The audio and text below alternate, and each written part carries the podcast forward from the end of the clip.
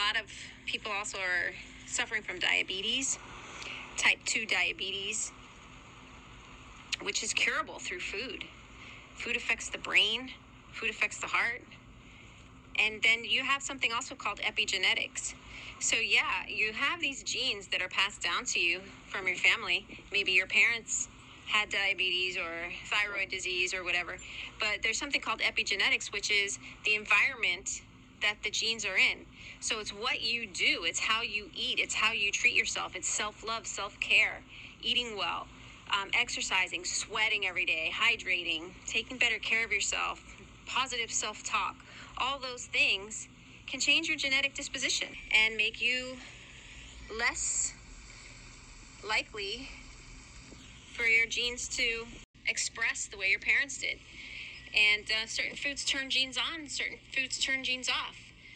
Sugar and gluten and dairy turns on the wrong genes. We don't want that. We want to have, you know, we want to have a clean system so we can think well, have better energy,